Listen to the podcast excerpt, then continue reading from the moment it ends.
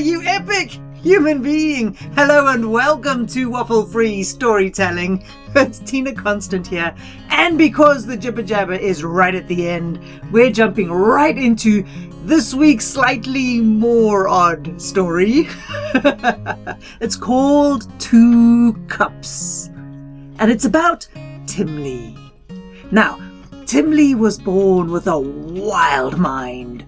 Nothing ever sat still in her head. Her ideas flowed and jumped about, which meant her words were often too fast or jumbled for people to understand.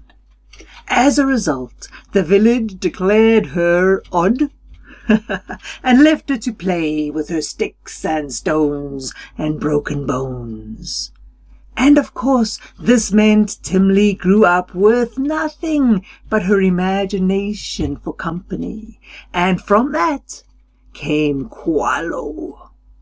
Where Timley was a child, Qualo was a woman. She was tall and bold and strong and smart and in control and powerful.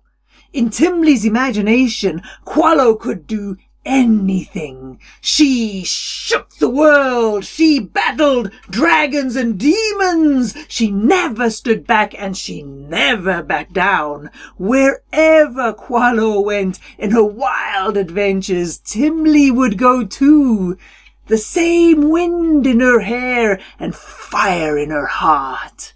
Now Timley knew it was just a story. She knew it was all in her own head. But in the dark of night, when the house was quiet and the village was asleep, Timley and Qualo would close their eyes and go to a wide, sun-kissed meadow, lie down in the wild flowers and lavender, and talk. And to Timley it felt real like a conversation with someone she could reach out and touch. These conversations were always exciting and always ended with a plan. and this time it was no different. It's dark in the world, Qualo whispered. The moon is hidden. Let's go see what we can see. Ah, oh, Timley loved Qualo's ideas. She was like the friend we all know who knows we want wild adventures, but also knows that those wild adventures need to come from someone else. So with everyone asleep, and with Qualo whispering in her ear, Timley left the cottage. She slipped into the lane, she turned her smiling face to the cloudy sky, and she ran to the cliffs that led to the deep wide ocean. With the sea crashing against the rocks below, Timley peered over the edge. Look, Qualo said, is that a cave halfway down? The clouds cleared just for a moment, letting the moon shine on the cliffs, and Timley chuckled. there was a cave. the cliff was sheer, but there were enough hand and footholds to grip. You can do it, Qualo said. Let's see what's inside while somehow, whenever Qualo told Timley that she could do something, Timley believed it. So without doubt or hesitation, she slipped over the cliff edge. She ignored the spray from the wild sea below. She worked through the slipping, sliding moss under her fingertips and toes. She turned her face away from the wind that turned to a gale as she got closer and closer to the mouth of the cave. Inch by inch, Timley climbed and slipped. One more step, Qualo said, and with a final push, Timley grabbed the lip of the cave and pulled herself in. Now, where she expected a cold, dark, damp hollow, she found instead a warm space filled with a soft light from a fire that crackled at the back of the cave. Timley pressed herself against the wall, and she looked left and she looked right, and she stepped closer towards the warmth. Qualo!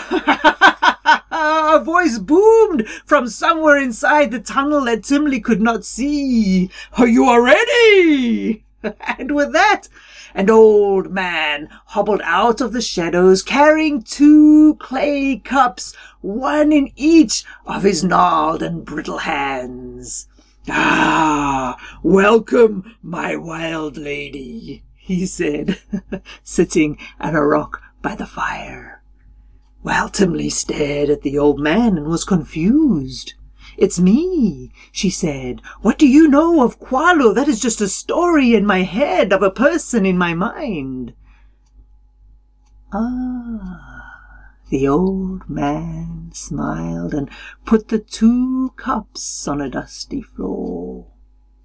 You're looking in a mirror, my child, he said. Where does one imagination end and another begin? The old man pressed his hands against Timley's cheek. What if Qualo is not a piece of your mind? What if you are a piece of hers? Mm.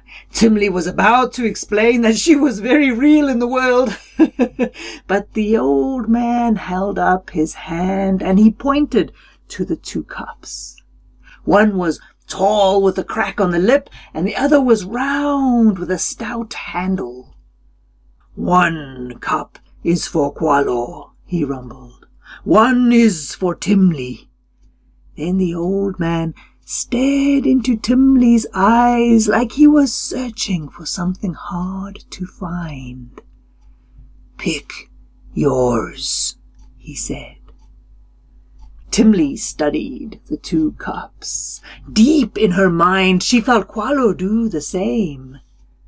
And after a long time in silence, with not even Qualo saying a word, Timley took a breath. Where does Qualo live? she asked the old man. If Qualo drinks, does she go home? What is her life? Where will I go? And the old man smiled. You already know Qualo's life, he said. She has been telling you her stories for years. Her life is full of wild times and adventures, valleys and mountain tops, deep oceans, snowstorms, battles and demons and dragons. As to where you go, the old man smiled, and he said no more. Timley stared into the flames with Qualo by her side. Whatever you choose, the wild woman whispered. And with that, Timley picked up the tall cup with a chip in the lip, Qualo's cup, and she drank all at once, as if the universe had been waiting for Timley. The moon lined up with the mouth of the cave and lit up every crack and crevice. Heat from the fire and cold from the wind wrapped around Timley, lifting her off the floor. Like wings erupted from her back. She felt a power that she knew she had, but had never seen fill her. Over the rush of the spinning earth, the old man laughed and threw his arms in the air. Welcome, Qualo! He boomed. Now it's your turn. and with that, Qualo, with Timley tucked safely in her mind, ran to the mouth of the cave. She dived high and long into the furious ocean. She rode the back of an orca east and west and finally north.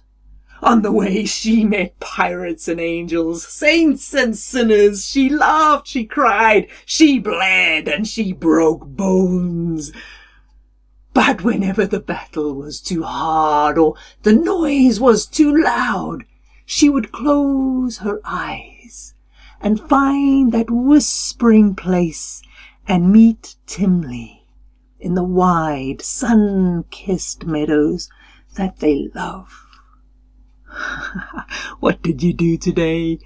Qualo would ask, and Timley would smile and say, I sat with the sun on my face. I watched a hummingbird until noon, and I followed you in battle, and it was glorious. And with joy in her heart, calm in her soul, and Timley in her mind, Qualo went back to the world and her wild, wild life.